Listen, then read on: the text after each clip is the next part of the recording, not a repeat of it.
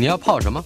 要泡茶、泡咖啡，可不要泡沫经济；要泡泡糖、泡泡澡，可不要梦想成泡影；要泡菜、泡饭、泡妞、泡书本，就不要政治人物跟咱们穷泡蘑菇。不管泡什么，张大春和你一起泡新闻。台北 FM 九八点一 News 九八九八新闻台，二零一八年一月五号，台大校长遴选结果揭晓。引发了一连串的事，这是我们今天主题馆所要探讨的主题。呃，当台大校长遴选的结果一揭晓，遴选委员宣布，哎，经济系管中闵教授当选为第十二任校长。可是呢，教育部却以台大校长遴选程序设有程序性重大瑕疵，以及管中闵设有不适格为校长候选人等理由，拒绝发出聘书，并且呢。在七个月之后，也就是二零一八年八月，发文台大指示重启遴选。呃，而当台大校长遴选委员会宣布管中闵当选为新任校长之后，媒体以及网络就开始了大量的对于遴选委员会和管中闵的抹黑和攻击。事件持续了将近一年。二零一八年十二月二十四号，当时担任教育部部长的叶俊荣宣布。教育部免予同意。管荣敏教授在上任台大校长的这个时候呢，已经是二零一九年的一月八号，呃，时隔整整一年，一年还多一点。呃，主题馆今天访问的是作家杨度，呃，他在二零二二年才刚刚以《未烧书》这一部巨作获得了梁实秋文学奖。呃，接着，呃，马不停蹄啊，接着就写了这一本《大学的脊梁》，呃，副题是《台大校长遴选事件与管中闵心情记事》。这本书已经是一部二零二三年前后算起来，可能我觉得五年到十年不止的现象级的畅销书，而且这个书还有一种奇怪的销售啊，就是很可疑的销售方式，那就是在书店里面有很多。不希望这本书流传的人，跑去把它买下来，大批大批的囤积，这个可能是一个谣传。待会儿要问一下今天要访问的作家杨度，杨度，哟，报告学长，大尊是我学长。啊、大学的脊梁之前，我们先我要先说说魏超书，是。魏超书是以六四，嗯，对，今年的六四才刚刚过，没没有几天。对对对这个是以六四为背景啊，还有你个人的经历，嗯嗯嗯、呃，这样的选材，把个人，尤其是跟一个大时代里头一个标记性的、不能抹煞的历史的日子，嗯嗯、并并且还发生了一连串前前后后有非常复杂成因以及复杂结果的，呃，完成这部书，你是用什么样的一个选材角度？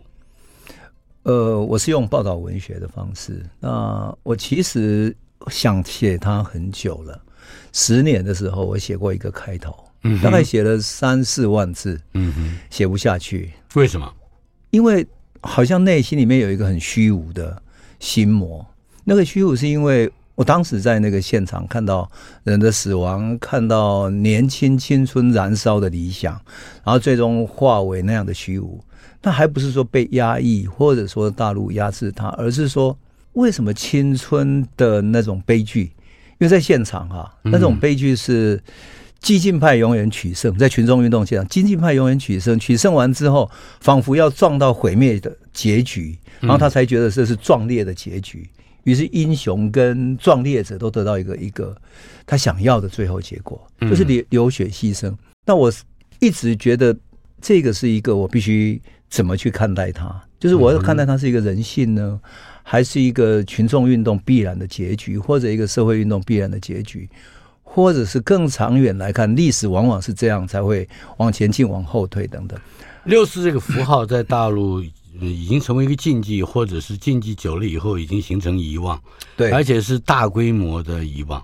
那这件事情应该也是魏烧书一个隐藏的主题。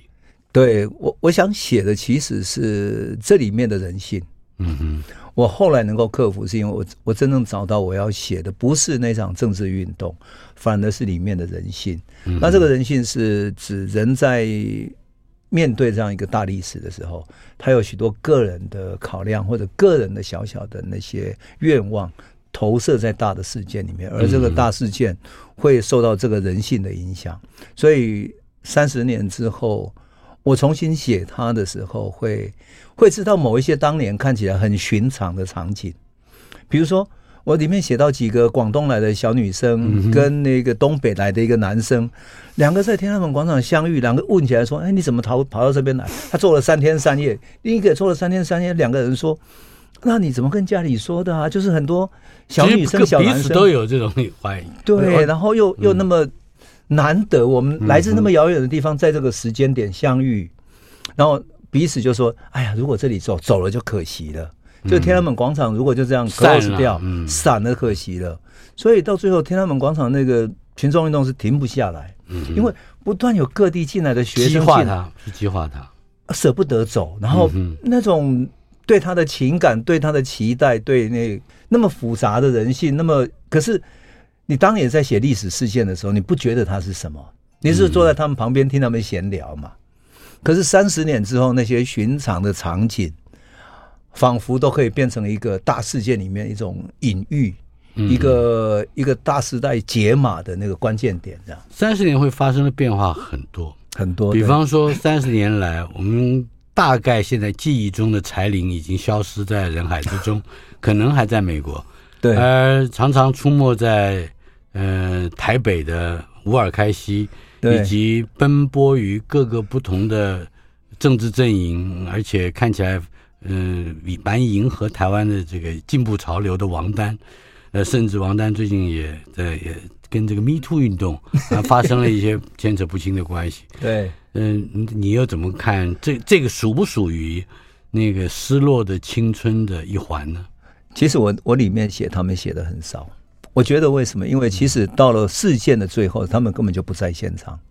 特别是六四的那天早晨，他们这几个都走掉了，就走掉。事实上，他们应该有一些更 close 的那些情报讯息，使得他们就先走了。嗯嗯。所以在看到在广场看到最后撤退的那一刻，像比如说我跟徐宗茂看到最后那一刻，呃，看到特别是特别是最后的时候。看到那几个学生嘛，从就是侯德健他们请他几个学生举着白旗出来去跟解放军交涉，交涉完之后一个一个帐篷去找，嗯，那时候已经要要大清场了嘛，嗯，所以他们就一个一个帐篷去找，那些帐篷里面有留下来，没有人，不要有人留下来，所以有那种在哭泣，在就是已经号称要誓死共存亡跟广场的，然后他们就必须把它拖出来，嗯嗯。拖回到那个人民英雄纪念碑，最后就是会因为会精神失常，是一直哭嚎等等，他们就把他全部架出来，就是撤退嘛。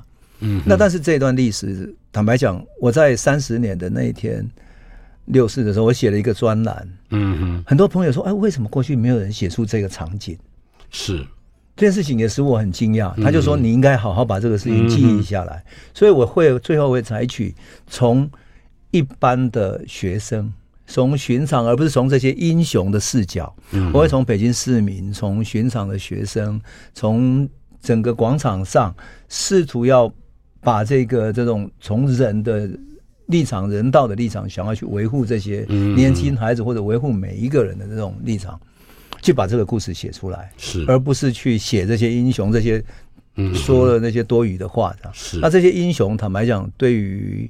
在现场看到最后的，像我这样的人，就觉得说都是虚妄的。嗯嗯，呃，魏超书的前面三四万字，你写了十年，构想了十年，但 但但是折磨。后来后来在书里面，这些最早出现的文字还保留了多少？还是你全部重新再写过？重新写过，因为当时写的那种调子真的是太太虚无。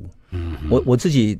发现说十年写一遍，二十年也写一遍，也没有搞成那。二十年纪大是有有影响，可能会你会更冷一点。也不是，是更悲悯，就是更这是一个。第二个就是说，我已经慢慢从过去被政治所局限的那个框架里面走出来，回到人，回到人性，特别是回到寻常市民。嗯，因此，当时在新闻上，在很多事情上没有被写出来的场景，我会试着把它写出来。嗯，就是在事件中没有被呈现的，包括一般市民，比如说我里面写到。呃，解放军要进城，然后市民就把他包围起来，嗯、然后说：“哎、欸，你小孩以后也要读大学。”好言好语的劝，对对对，他说：“哎呀，你得抽根烟吧。”然后什么？对对。然后说：“以后我绝对不会怎么样。”就是那种军跟民的关系是很寻常的，是、嗯、是有人情、有义理的、嗯，而且是透过人情来展现义理，并且让他们让让军人可能有有一些松动哈。对。我我想写的其实是在一个大世界里面的这种人情义理。那当年，比如说，可能如果二十年、十年的时候写这些，不会是变成我要选择的场景。可到三十年的时候，我心里终于明白，当时所遭遇到的可能是无比多的场景，呃，留下一些笔记。但是我要选择的是这一个。于是，当我把这个想要的想清楚之后，才终于写得出来。是。二零一八年一月五号开始要准备拔管，那个时候你并没有想到你会写这本书，没有，也就是大学的脊梁，对不对？我我跟你讲，就是因为有一次你记得吗？我们有个聚会嘛，嗯、三八三八不会，嗯、然后管爷说：“阿杜，你有没有空？你早一点来找我聊天。嗯”我说：“好，我就早点，大概我们提早半个小时见面。”是，然后他就跟我说他想要写这个，那我跟他说。哎，你文笔也很好啊，嗯、你应该自己写。他自己是文学奖的得主。对啊，嗯哼，他他写诗，而且文笔非常好，我说你应该写啊。他就跟我说，可是没办法，应该找一个第三者来写。嗯哼，但当时我也没有想到为什么。然后我就说。但是我会用，我就说我会用第三人用报道文学的方式去写这个事情，嗯、我不会写用你口述的方式，嗯哼，因为我必须跳出来嘛，是，而不是变成是帮人做口述，那就没有必要了。啊、所以他就说没问题啊，然后所以我就后来就采访陈伟章啊，采访其他人，嗯，但是在做的时候，我才知道为什么他会找我，因为那个过程太艰难，光是他回忆这个过程是。我记得刚开始我有跟他说，你可不可以呃写一个大事记？因为其他的整个大事件的大事记，我可以在新闻上面自己去去找，找到它重要的重点、发展的关键点。但是他一定有他自己生命中认为关键的嘛？他的大事记是他光这个大事记搞了七天还是十天才弄出来。在这个大事记里面，包不包括他的眼睛出问题的？应该他有写，他自己的有写，嗯、但是外面没写嘛，外面不知道。外面不知道。对，他什么时候开始去开刀做什么，他有写。后来他才跟我说，他光写这个大事记，大事记里面的几个字，可能比如眼睛开刀，然后那人家说他抄袭，就这么几个字，嗯，他会这个重回当年的那个情境，所以那个情境里面，他整个抑郁那种。被压抑的、郁结的，嗯，又发作，所以他晚那光写的那几天呢，他晚上躺下去，那个时候被被迫害时期的那种症状又回来了，嗯，就书里面我有写到，就二度伤害，自我伤害一次，嗯，就好像被伤害过的人，你要叫他重新复述那个伤害的过程，是，他就要再伤害一次，那。他当时就是从那个时候嘛，就是选上之后过几天开始攻击他，他就变得很严重了嘛，就是躺下去他会那个胸部郁闷被压住了，然后他说他的胸口好像一股灼热的热，然后翻江倒海，所以他没有办法躺下来，因为躺下来他就会无法呼吸，是，所以他半夜会这样弹起来，就将睡未睡，然后因为呼吸不着，然后就弹起来这样。后来他看看书啊，好一点，要睡了，结果。躺下去又这样子，又没有办法呼吸，又要又要起来，就这样搞了好几个月。嗯、所以医生说他那个是接近那个忧郁症或者躁郁的一个前期，就是精神疾病了。对，是精神疾病的。那如果你再让他说你多写一点大事记的话，他可能说不定会治好了，就治好了。没有了，他大师级写完当然就 OK。但是、嗯、你知道吗？即使是我初稿写好，嗯，然后请他看，我想说应该互相校订一下嘛，哈，是。然后他光看到那个那几天也是 也是会熬夜，还是会还是会，所以没有办法经过锻炼让他会，他只能够慢慢好。他到什么时候才好呢？还才稍微好呢？他是在嗯，三月十三号开记者会，那记者会的前一个晚上他也睡不着，整个人又回到那个状况。嗯哼，那个他太太在旁边看，怎么又又变成这样的？就他他就整个晚上都没睡觉，这样是。又没有办法躺下来，只只能够坐着。书已经印出来了，即将要开记者会了。对，明天早上要开记者会，今天晚上整个晚上无法睡觉，这样。所以那天早上他就说，他到了那个台大校友会馆的时候，他就觉得，哇，这个笑他这个早上记者会这么开，嗯哼，他就还是一个盛。既然你提到这一点，我想我们跳过一个我原先设计的纲要，在中间我想先提一提陈达敏，哦，就是。钟敏的夫人，对，呃，在书里面你你一定是有所体会和观察，嗯、呃，你特别强调了家人，也就是管太太 对于钟敏的支持，对对对，以及鼓励。他其实哈，在这个过程中，他默默的去照顾他，因为他看着管中敏本来是一个很开朗，他就是。我们都知道嘛，就是那种好笑的人，他讲话一定要讲几句好笑的，他才会甘愿。那他这种好笑，在平常在政政治的场合，就会变成变变成闯闯祸闯祸的标题。比如说本来嘛，你就说好吧，你这个呃立法院你要删我们的那个什么年终奖金，你删就删吧。他最后要加一句好笑的，爷们哪在乎这个？立马变标题，是对不对？他那天记者会也是嘛，他就他那一句忍不忍不住的。嗯，就是对，我觉得人就是他是一个很好玩的人。嗯哼，就是我后来私下相处，他讲过太多好笑的，但是不好意思复述，因为免得帮他闯祸。达敏一定很体会这个嘛，对不对？他这么好笑，这么爱爱开玩笑的人，而且会开自己玩笑。嗯嗯，哎，他那个时候完全是整个沉郁沉郁到一个一个状态，所以达敏他帮忙他做一件事情，就是在。不自觉的情况底下，请比如说请他的学生有空来找他，每一周找一天下午来找他聊天，是，然后找他问一些问题，不是谈这个事情，比如说谈计量经济学、谈论文、谈谈学问，对，就是把他的思考找回到原来那个学者，嗯嗯，管中敏啊，另外学生也会请他们吃饭啊等等，他其实帮他缓和这个照顾他，然后但是。其实我可以看得出来，管中敏在这个过程中很依赖达明。嗯，为什么呢？因为有一个场景是他们去台大医院，然后去到的时候，他们两个在那边等等要拿药嘛。然后达敏去要去拿药，说：“哎，接了一个电话起来，然后就走去另外一个比较因为远太吵了嘛，就跑去另外一个地方讲电话。等一阵子，他大概几分钟没有回来，管中敏就整个心就焦灼，这样，嗯，会会很焦虑。”很焦虑，他这样一直在那边张望，一直在看，这样完全焦虑。他在想什么？他想说，到底外面又发生什么事情？那又攻来了，每天无时无刻又攻来，要么不晓得用放什么冷箭、毒箭来，不知道。嗯哼，你看他突然冒一个抄袭，冒一个什么这个那个这样。是好，这个时候达敏在其实只是因为接了一个家里的电话，那、嗯、小孩的电话，他跟小孩慢慢讲。他走回来之后，看到管仲明整个脸色惨白，这样全身，嗯嗯，所以你就知道他对于达敏的依赖多深。然后还有这件事情对他全面的生活的影响又有多深？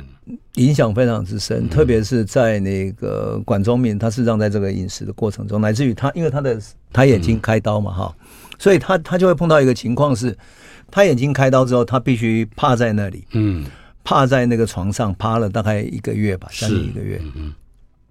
所以这个过程都靠达敏帮他支持着，这样，嗯，照顾他，然后，呃，另外一个呢，把他的手机没收，嗯、不要让你看到那些个 左翼、这左翼、右翼、侧翼什么这些，对对对，特别是不晓得网军或者哪里来的，嗯，那当然朋友也关心嘛，朋友就会发讯息嘛，那一看到朋友发来的讯息，哇，他就会会想说，朋友在担心要不要回应啊，嗯中间有一度很有趣是，他说达敏说出去买便当吧，嗯，然后跑出去一下子，那管中敏想说趁这个空档，那眼睛张偷偷张开休息一下，然后就拿起手机一看啊，这哦不行了，这样 过来那个护士过来一量，妈的血压跑到两百去了，嗯，这么严重，然后回来说啊，你到底发生什么事情呢？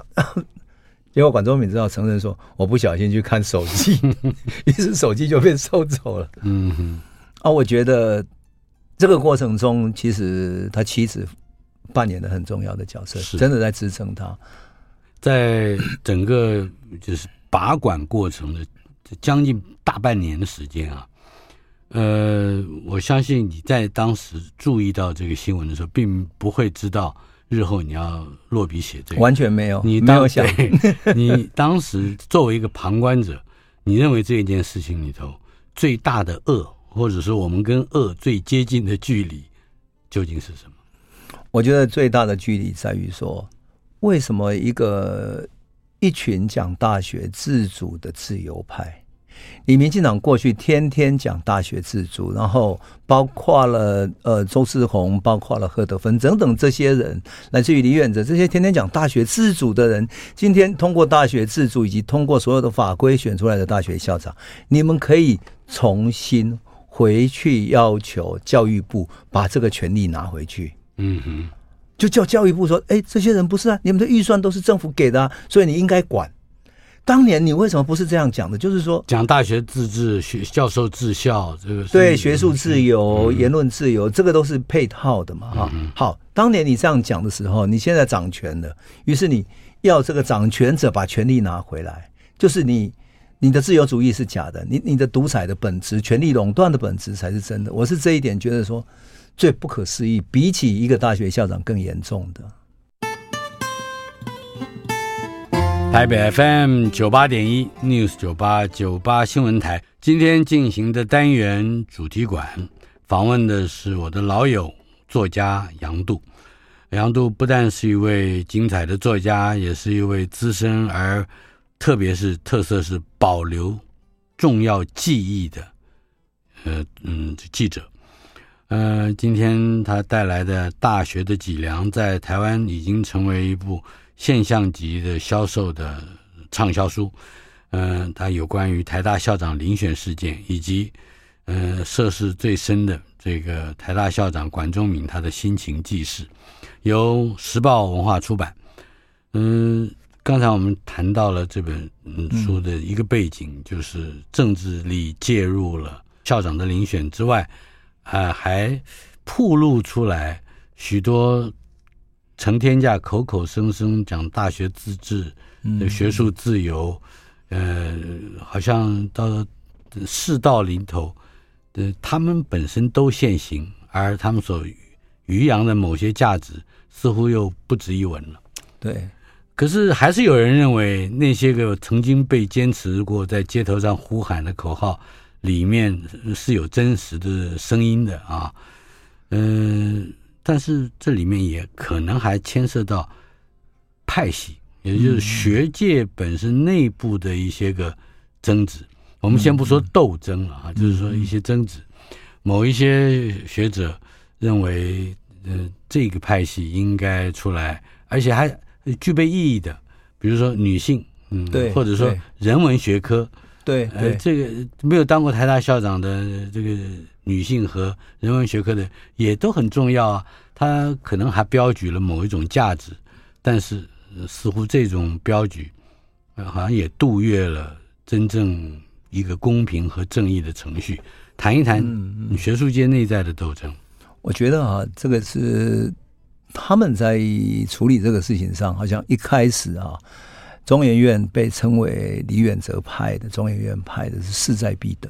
嗯嗯，那因为势在必得，所以有许多这种前面的动作，比如说，他就说把中间校长遴选中间有一条，他就把它取消掉，就是利益回避原则。嗯，利益回避原则那条如果没有取消的话，那么他们就可以现场处理。可是为什么取消呢？因为中研院的院长廖俊志。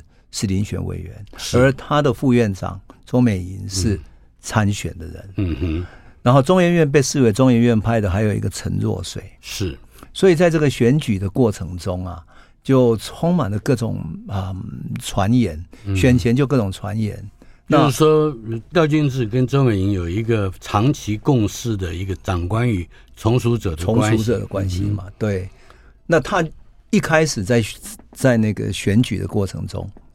廖俊志就说：“他大家必须把这个关系讲清楚。就是说，如果你们最后会怀疑我跟他的关系的话，那么我们必须把这个利益回避原则讲清楚，也就是说，他跟他没有利益回避的问题，嗯、要大家一起背书。嗯哼，那廖俊等于是让所有的遴选委员在他已经成为遴选委员的事实基础上背书，背书说你跟周美银嗯绝对没有利益回避问题，嗯、所以即使你选他选上或者你选谁都没有这个问题。嗯嗯，好，结果这个问题因为吵了很久，最后没有办法解决。嗯哼，那。陈维昭就只好说，因为他是整个遴选委员会的召集人，那整个来讲的话，陈维昭就说：“好，那我们先投票再说吧，也许这个问题不存在。”嗯嗯，票投下去，陈若水七票，周美银五票，两个人都落选。为什么？因为最落后的，最落后、最落后的两个。嗯哼，然后其他呢，有两个九票的，一个姓陈，一个姓张嘛。嗯哼，然后好。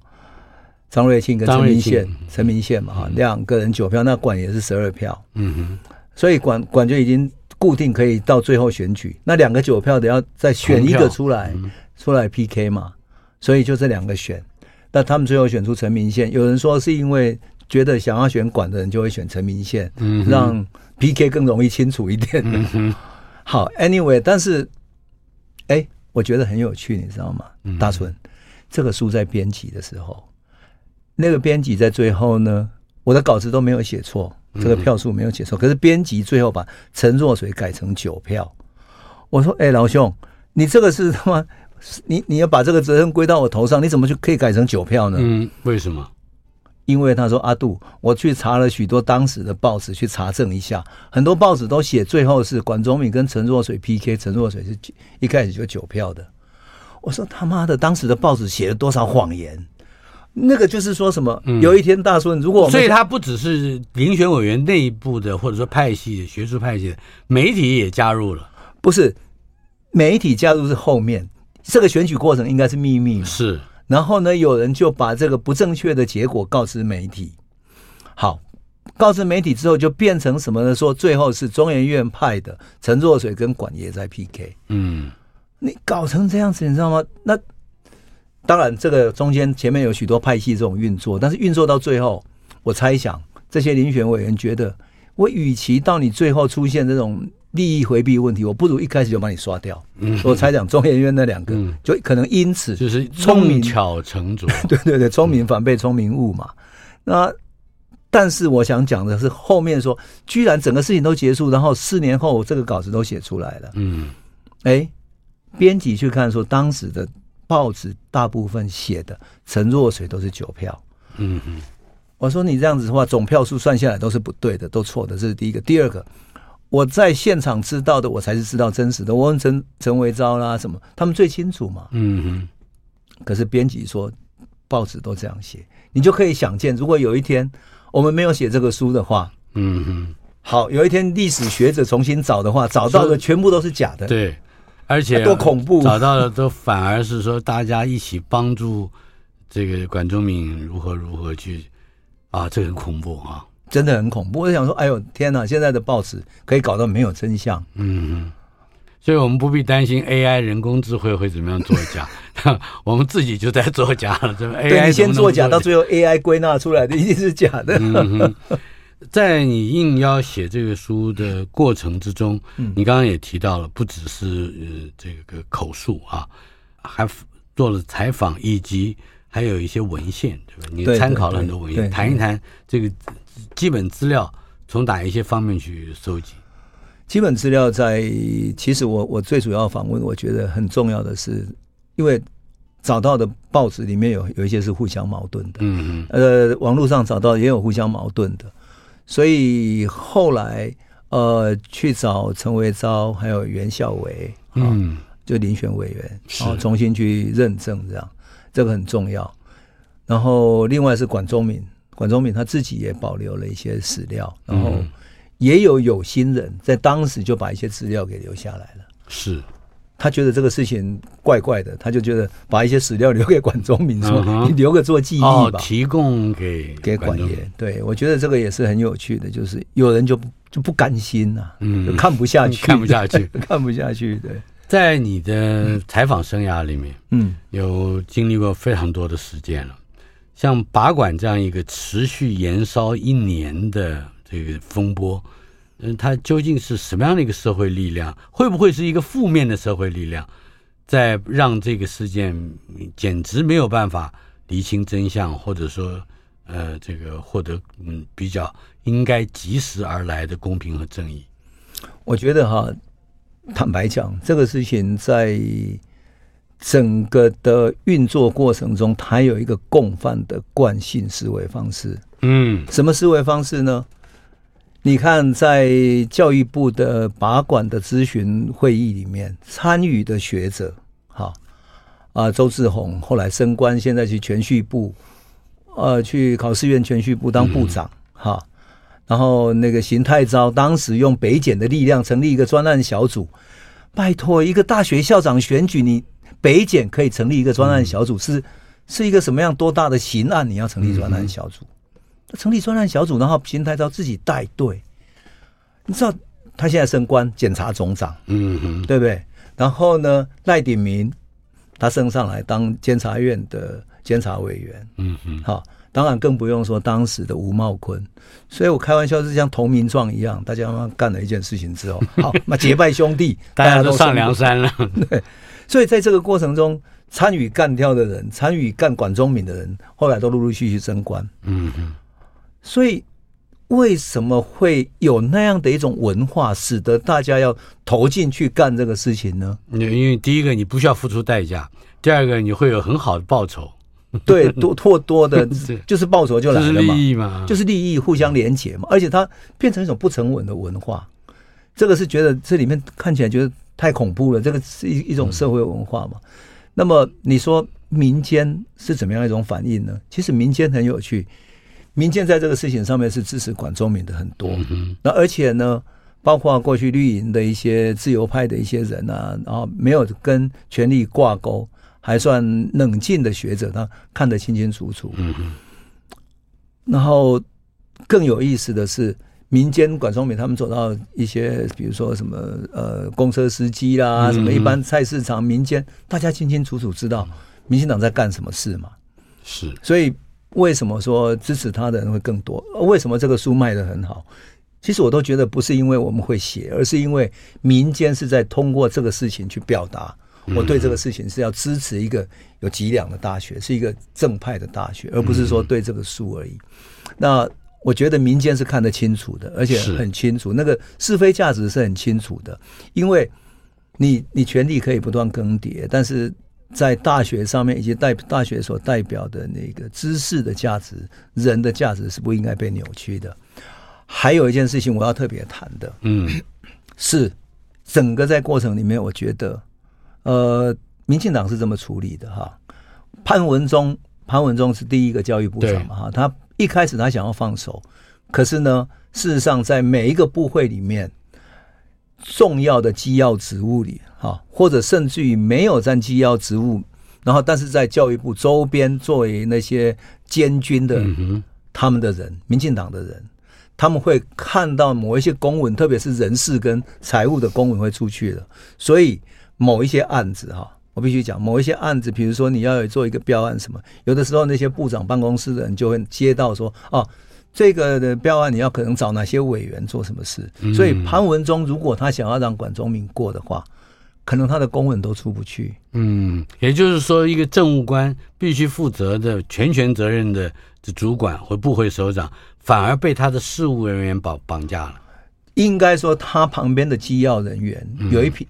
一群民进党始终的那个监军者，嗯嗯、你叫他东厂也好，叫他什么都可以，反正他监军在那里。嗯、所以你的公文、你重要的人事案子、你的所有处理的事情，这些人都形成一群利益团体。而这个利益团体呢，随后这几年下来嘛，他执政这几年八年下来了，他会把这些人放到什么？放到跟这个部会相关周边的很多事务官里面去。嗯嗯。以后，即使你政权轮替，这些人依然在这些周边，在周边，而这些周边会形成对于在腐蚀这个，对于整个体制，对于它形成一个监视的作用。嗯嗯。那为什么这一次教育部这个事情让我感触特别深？我想说，潘文忠他其实很想放，可是他怎么，就是无无所作为，无所作为，而且他没有办法。嗯嗯，我们稍后片刻，马上回来。台北 FM 九八点一 News 九八九八新闻台，今天张大春泡新闻进行的单元主题馆访问的是作家杨度。我们的主题：大学的脊梁，副题是台大校长遴选事件与管中敏心情记事，时报出版。嗯、呃，管中敏的心情，嗯，应该有一个更大的面向，这个跟做一个人很基本的价值观、情怀是有关的。所以那个心情记事也可以放大成台大校长遴选事件所反映出来的很多，甚至我觉得是失落的、很明确失落的价值。你在书的最后有两段话，一般这个书的尾巴或者是书腰上都会有那些个推荐者写一些 blurb 啊，有一些吹牛的话。但是我觉得你这个话更真的是编辑嗯选的很好，更值得。呃，我们去记忆。你说，他不仅是管中敏和台大的见证，当然指的是这本书整个事情，也是一个时代不能遗忘的记忆。我们要记忆善良和义行，也要记下那些邪行之人、邪恶之事、邪道之害。如果我们对于邪恶沉默，那些邪恶就会反过来将我们淹没。嗯、呃，这个淹没的局势。看起来不会只出现在一个台大校长遴选事件里面而已。管中敏说的比较简单，嗯，他说这样一场历史事件应该被记录下来，我当年自身的经历与心情，也将成为这历史事件的另一面向的记载。不过他看起来，嗯嗯，没有直接向提出邪恶的恐怖、啊，嗯，你说说看。那些已经把我们淹没的那些邪恶，到底针对了哪一些他们所不能面对，可是又不能逾扬的价值？好，我们我们看到后来哈、啊，参与干掉管爷这个事情，哪一个不是升官的？嗯嗯，我们刚刚讲他像投名状一样，这些人一个一个都升官的，那不就是他们价值的一种显现吗？嗯哼，换言之，你敢参与干这件事情的话，他们就升官嘛。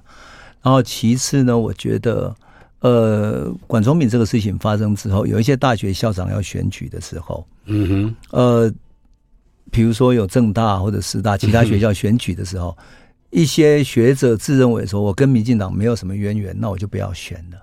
否则的话，我会不会像管中敏这样？嗯、而管中敏看起来是如此豪迈勇敢的人，可是他都撑不住，而且他的骨气都还。被打成这样，嗯、那何况是我？是大家都会会会对说。嗯、然后呢，这一次校长选举就是管中敏之后，台大校长选举，他们要去哪里呢？去海外。很多人希望能够说，既然管中敏不做，我们来找海外的很棒的嘛。因为好的学校，我们总是要从海外找到更好的资源。嗯、我们不要在内部这样生生产嘛。是。他们其实还去联络海外的人，海外的那些，比如说某大学啊，他的那个什么某一个院的院长啦，或者什么，都已经在国外相当有声望的人，嗯、不是说没有行政智力，而是有行政智力，而且国外有资源的人。嗯、哼他们听到台大就说啊，你不要来害我了，我我没有办法像管中明这样搞。就是说，也许一个有一个伟大的学者或一个卓越的学者。也不见得能用你刚才的话讲，不见得能撑过来。不是这种泥巴战争，你知道吗？我就跟我我觉得最里面最对管爷最痛苦，或者说对堂堂正正的人最痛苦的是，他找一堆蟑螂在旁边爬，嗯，然后你觉得说天天跟蟑螂打仗，你值得吗？你还要光着脚踩，就是说他不是光明正大的去去探讨一个价值，而是找一堆琐碎的网军。嗯嘴什么，天天杂七杂八。可是，如果请溯其源，请溯其本，这个有近百年历史的台大，在拔管的这一个事情发生之前，一定有一个东西，就是你书里面第二十九章所提到的，面对仇恨政治时代，也就是说，仇恨政治似乎是拔管这件事情无风啊，但是却起了浪的一个关键。对。我觉得这个仇恨政治里面包含了什么？我觉得管中敏的那种不屈的精神，让他们觉得为什么整个社会他都可以压得下去了，嗯，用声浪、用网军都可以压得下去，唯独对管中敏这件事情压不下去，而且管中敏是不屈服的，在这个事情不屈服。其实中间说真的，有一度管中闵也会有点犹豫，为什么？因为有那么多的台大的遴选委员都被约谈，是都可能涉案，所以他会觉得说，我是不是要再这样害人害下去了？如果我退了的话，这些人就可以脱身了嘛？你是不是要去 要退下来的？你不要去害人。那么真的那些，你说一个台大的教授，然后台大的行政人员被约去北检啊，下午两点谈到晚上十一点。就是一个证人，他说证人他可以谈这么久，那不是威胁吗？嗯哼，所以他会觉得说，我是不是不要再因为我要坚持在这里而害人？可是我觉得那些事情，那些人，当他们在讲这些仇恨政治的语言的时候，是他已经忘了。像比如说，怎么可能说管中敏是一个？他比如说，他有一个例子是说，管中闵选上的话，就代表中共的统战胜利了。我想说，这是、嗯、这什么跳跃的这样？他就非得要戴上同样的一种红帽子，这种乱戴这样。嗯嗯。哦，我就说仇仇恨政治这样。事实上，在即使他上任之后，呃，二零一九年的六月以后，监察监察院，对对对，是不是？他其实上任以后，对对，监察院的调查还没有结束。对，监察院在这里扮演的角色，说一说。哦，监察院实在是太了不起了。我告诉你啊。嗯，他如果这样对付我的话，我一定死。他干什么事情你知道吗？他这样用来对付任何一个人都受不了。他去财政部调出管中闵二十年的报税资料。嗯，我问你，这个人过去还没有当政府政务官之前，你凭什么调查他过去？他台大教授、中研院的时候，你凭什么调查他的资料？嗯好，你调了二十年报税资料之后呢？监察院用他的名义发函给每一个单位。我举例来讲，管中敏如果来上你的节目，他领到两千块车马费，没有那么多了。哦，好吧，那五百块好了，好吧，算了，当做没有好了。我是随便举例啦，我随便举例。然后呢，结果他就写信来问你说：“好，你为什么请他？你给他多少钱？你做什么？要做说明，限你一个礼拜说明。所以有一些民间团体，比如说一些慈善团体，请他去演讲，去做什么什么之类的。好，每一个单位都要报账。”是天哪！然后每一个人要回报给监察院，你怕不怕？好，你烦都烦死了，不要说怕。不是最可恨的是，大春你也在报社做过嘛？嗯、最可恨的是他什么都查不到资料，对不对？然后呢，他只有查到就哎，可能有嫌疑说他在帮帮报社写社论。嗯，然后呢，嗯，写社论还不打紧说，哎，要把它当成兼差。我们都知道，因为我在报社当过总主笔嘛，哈、嗯，是。所以我要约请了很多人，甚至于早年苏贞昌也曾是我约稿的对象。他当然不是写社论，民进党有很多现在在包括总统府当政务官的很多人，都帮时报写过，是稿费都在我手上发出去过，就跟管中闵没有两样。但是他说他是兼差，好，找找不到兼差，为什么？因为我们都知道嘛，社论是看情况，比如说最近在闹那个性骚扰案，那。两性关系的学者可能就写的多，然后最近闹什么中美贸易谈判，经济学者写的多，所以你稿费是不定的，你有时候是没有你的事情，你根本没稿费嘛。嗯嗯。但是监察院干的一件事情是把所有的稿费加起来分成十二个月，就就是你每个月多少，每个月多少，所以就变成你的薪水了。对，然后就说他兼差，然后兼差就说他是呃违规，所以必须记申诫等等等等。哦，这个是。叫做罗治，然后罗治罪名，嗯，然后这真的是一个迫害。我说说，那更糟糕的是什么？他们拿到这个资料是逐一的把它透露给媒体，给绿色媒体，是。然后让他们去发酵，让媒体发酵。然后他一发酵之后呢，那个晚上的名嘴就继续骂，是。这个就是对人的一种抹黑到一种一种到这种程度，这样。你在书里面有一段引用了马克吐温的竞选州长，那个是管言，对对对，就是我觉得这一段特别精彩，对，真的，呃，那是短短的，他当然他有一一大段，但是短短的最后三行，他说：“我放弃了竞选，我偃旗息鼓，甘拜下风，我够不上纽约州州长竞选所需要的条件，于是我提出了退出竞选的声明。因为满怀懊恼，信末签署的落款是 “Yours sincerely” 啊，你的忠实的朋友。从前是个正派人士，可是现在却成了伪正犯、小偷、盗尸犯、酒疯子、舞弊分子、讹诈专家的马克·吐温。哦，看看起来 你这一段太妙了，是太妙了。他就是马克·吐温，是不是？对对，一个人被名誉被摧毁，人格被摧毁，尊严被摧毁，生活被践踏，身体被搞坏。我我无法想象说还还这样的一个集体的暴力加诸于一个一个人身上，而这个国家或者这个政府。还居然大不咧咧的，好像觉得这个事情没什么，好像他们也没有真真的政府里面，包括你刚刚提到的邢太昭什么这些人，好像没有一个人有一点点反省。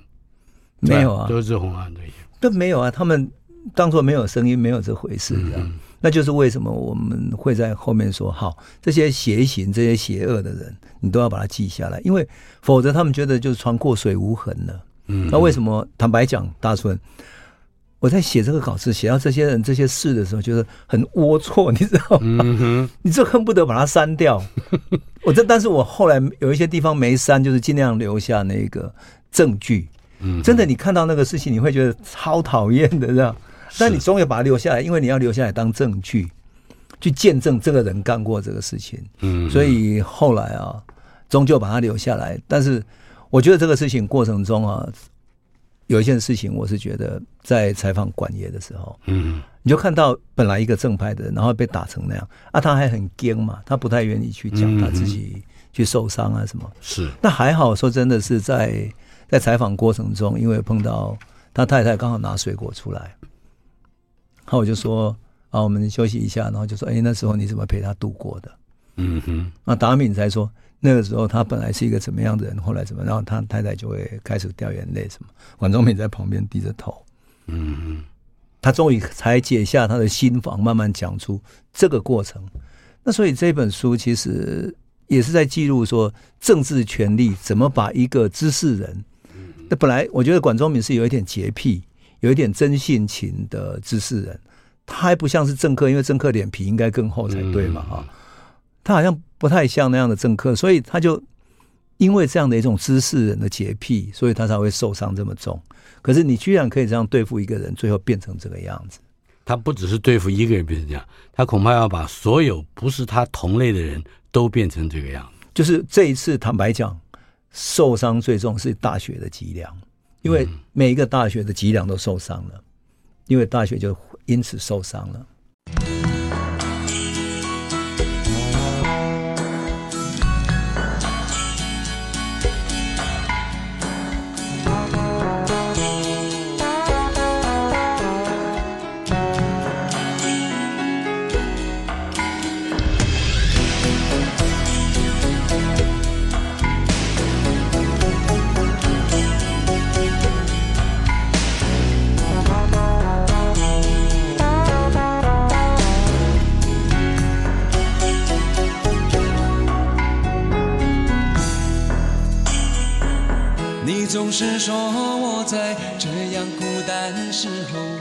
才会想与你联络。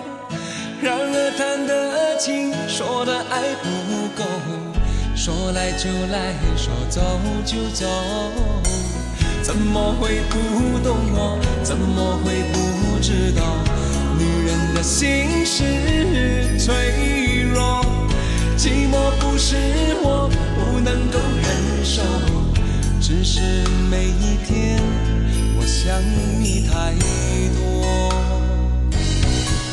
其实不想走，其实我想留，留下来陪你每个春夏秋冬。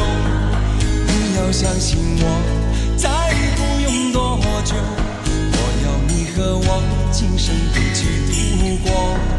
其实不想走。其实我想留，留下来陪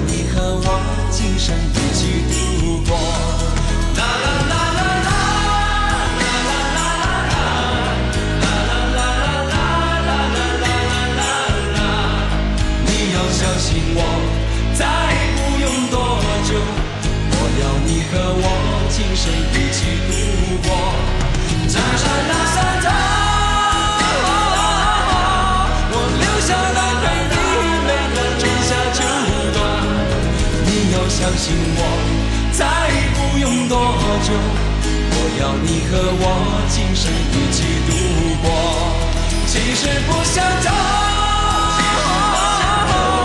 我留下来陪你每个春夏秋冬，啦啦啦啦啦，再拥抱着。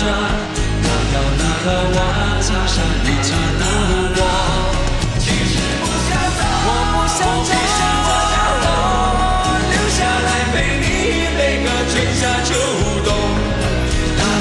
相信，再不用多久，我要你和我今生一起度过。其实不想再，我不想，留下来陪你每个春夏秋冬。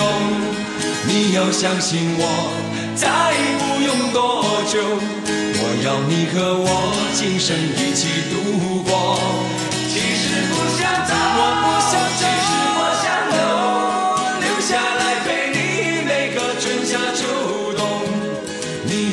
紧握